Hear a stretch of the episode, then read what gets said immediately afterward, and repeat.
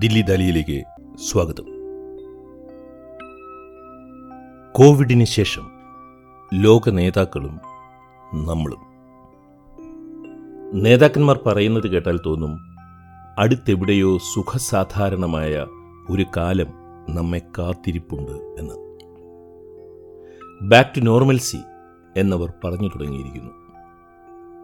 British പ്രധാനമന്ത്രി Boris Johnson കുറച്ച് ദിവസങ്ങൾക്ക് മുൻപ് പറഞ്ഞു കഴിഞ്ഞു ലോകം നോർമൽസിയിലേക്ക് തിരിച്ചു പോകണം എന്ന്.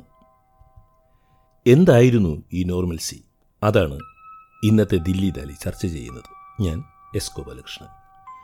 എല്ലാവരും സമാധാനപൂർവ്വം സമൃദ്ധിയോടുകൂടി ജീവിച്ച കാലമായിരുന്നു കോവിഡ് വരുന്നതിന് മുൻപുണ്ടായിരുന്ന കാലം. ഇത്ര ആവേശത്തോടുകൂടി നോർമൽസിയിലേക്ക് മടങ്ങാൻ ഈ ചർച്ച തുടങ്ങിയാൽ നമുക്കറിയാം പരസ്പര വിരുദ്ധമായി മാറും നമ്മുടെ വർത്തമാനങ്ങൾ. നാം ഒന്ന് തിരിഞ്ഞു നോക്കാൻ തയ്യാറായാൽ. നോർമൽസി എന്നത് ഒരു മാന്ത്രിക കഥയിലെ മനോഹര ദേശം എന്നതുപോലെ നമ്മെ എവിടെയെങ്കിലും കാത്തിരിപ്പുണ്ടോ? നോർമൽസിയിലേക്ക് മടങ്ങുക സാധ്യമാണോ? ലോക നേതാക്കന്മാർ നമ്മോട് മടങ്ങാൻ ആവശ്യപ്പെടുന്ന നോർമൽസിയുടെ സാധാരണ സൗഖ്യത്തിലെ പ്രശ്നങ്ങൾ തിരിച്ചറിഞ്ഞില്ലെങ്കിൽ വീണ്ടും നമ്മൾ പലതരത്തിലുള്ള ക്വാറന്റൈനുകൾ ക്ഷണിച്ചു വരുത്താൻ പോവുകയല്ലേ? ബ്രിട്ടൻ തിങ്ക്സ്, ബ്രിട്ടൻ ചിന്തിക്കുന്നു എന്ന ഒരു സംഘം രണ്ടാഴ്ചകൾക്ക് മുന്നേ ഒരു സർവേ നടത്തിയിരുന്നു. രാഷ്ട്രീയ നേതാക്കൾ പറയുന്ന നോർമൽസിയിലേക്ക് തിരിച്ചു പോകാൻ ജനങ്ങൾ ആഗ്രഹിക്കുന്നുണ്ടോ എന്നൊരു ചോദ്യമായിരുന്നു ഈ സർവേയിൽ. വെറും പന്ത്രണ്ട് ശതമാനമാണ് കോവിഡിന് മുൻപുണ്ടായിരുന്ന സാഹചര്യത്തിലേക്ക് തിരിച്ചു പോകണം എന്ന് ആഗ്രഹിക്കുന്നത്. കേരളത്തിൽ ഇങ്ങനെയൊരു സർവേ നടത്തിയാൽ എത്ര പേർ എന്തുത്തരം നൽകും എന്ന് എനിക്കറിയില്ല. യൂറോപ്പിൽ നടന്ന മറ്റൊരു പഠനം, യു ഗവ് എന്ന ഗ്രൂപ്പ് നടത്തിയ പഠനം പറയുന്നത് വെറും ആറ് ശതമാനമേ നോർമൽസിയിലേക്ക് തിരിച്ചു പോകാൻ ആഗ്രഹിക്കുന്നുള്ളൂ എന്നാണ്. സംശയമൊന്നുമില്ല, നമുക്കെല്ലാം ഈ ലോക്ക്ഡൗൺ തകർത്ത് പുറത്തു വരണമെന്നുണ്ട്.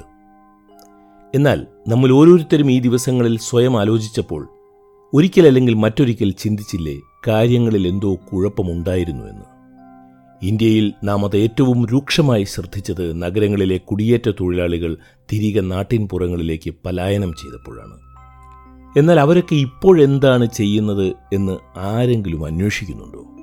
മാധ്യമങ്ങൾക്കൊക്കെ മഹാനഗരങ്ങളിൽ റിപ്പോർട്ടർമാരുള്ളതുകൊണ്ടാണ് നഗരങ്ങളിൽ നിന്നുള്ള പലായനങ്ങളും വിണ്ടുകീറിയ അവരുടെ കാലുകളുമെല്ലാം സചിത്ര ലേഖനങ്ങളായി വാർത്താ ചാനലുകളിലെ കണ്ണീർ പുഴകളായി നാം കണ്ടത്, വായിച്ചത്. കഴിഞ്ഞ ദിവസം പ്രശസ്ത ഫോട്ടോഗ്രാഫർ സുധാരക് ഓൾവേയുമായുള്ള ഒരു അഭിമുഖ സംഭാഷണം ഞാൻ കേൾക്കുകയായിരുന്നു. അദ്ദേഹം പറയുകയായിരുന്നു, നഗരങ്ങളിൽ, പ്രത്യേകിച്ച് മഹാനഗരങ്ങളിൽ നിത്യജീവിതത്തിൽ ഈ കുടിയേറ്റ തൊഴിലാളികൾ അനുഭവിക്കാത്ത വലിയ ജാതി വിവേചനത്തിലേക്കാണ് ഗ്രാമങ്ങളിലേക്ക് തിരികെ ചെല്ലുമ്പോൾ ഈ പാവങ്ങൾ ചേക്കേറുന്നത് എന്ന്. വെറുതെയല്ല ഡോക്ടർ അംബേദ്കർ നഗരങ്ങളിലേക്ക് പോകാൻ അധസ്ഥിതരോട് പറഞ്ഞത്. ഗാന്ധിയാകട്ടെ ഗ്രാമങ്ങൾ തെറ്റിതിരുത്തി രാമരാജ്യമാകുമെന്ന് പ്രത്യാശിക്കുകയും ചെയ്തു. നമുക്ക് മഹാമാരിയുടെ മറ്റ് വശങ്ങളിലേക്ക് പോകാം. ഗാർഡിയൻ പത്രത്തിലെ പരിസ്ഥിതി ലേഖകനായ ജോർജ് മോൺബിയോട്ട് എഴുതുന്നത് മഹാമാരി ഉണ്ടാക്കിയിരിക്കുന്ന മാനസിക ആഘാതങ്ങളെക്കുറിച്ചാണ്, അപാരമായി വളർന്ന ഏകാന്തതകളെക്കുറിച്ചാണ്, കുത്തനെ നിലം പതിക്കുന്ന തൊഴിൽ മേഖലകളെക്കുറിച്ചാണ്.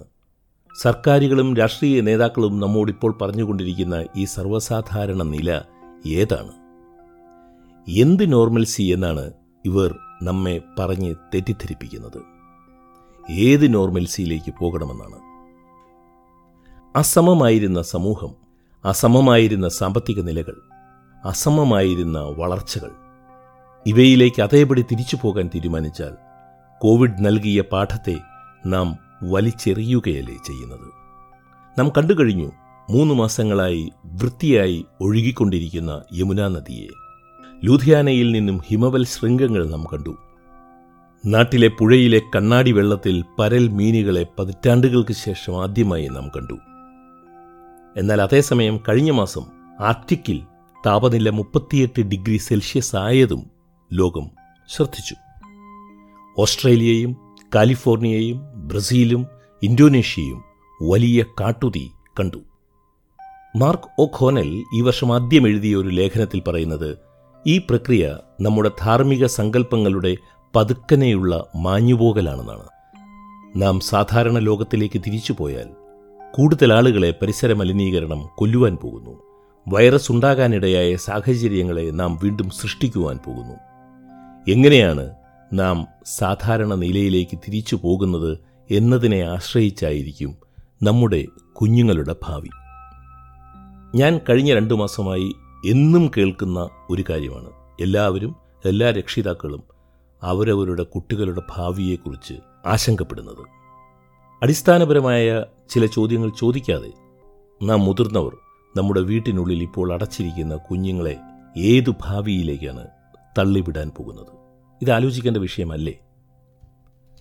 മധ്യവർഗികളായ നമ്മുടെ ലോക്ക്ഡൗൺ ജീവിതത്തെ അർത്ഥപൂർണമാക്കിയ സ്മാർട്ട് ഫോൺസ് ലോകത്തിൽ ഉണ്ടാക്കുന്ന ഇലക്ട്രോണിക് മാലിന്യത്തെക്കുറിച്ച് മാത്രം ഒന്ന് ആലോചിച്ചു നോക്കൂ.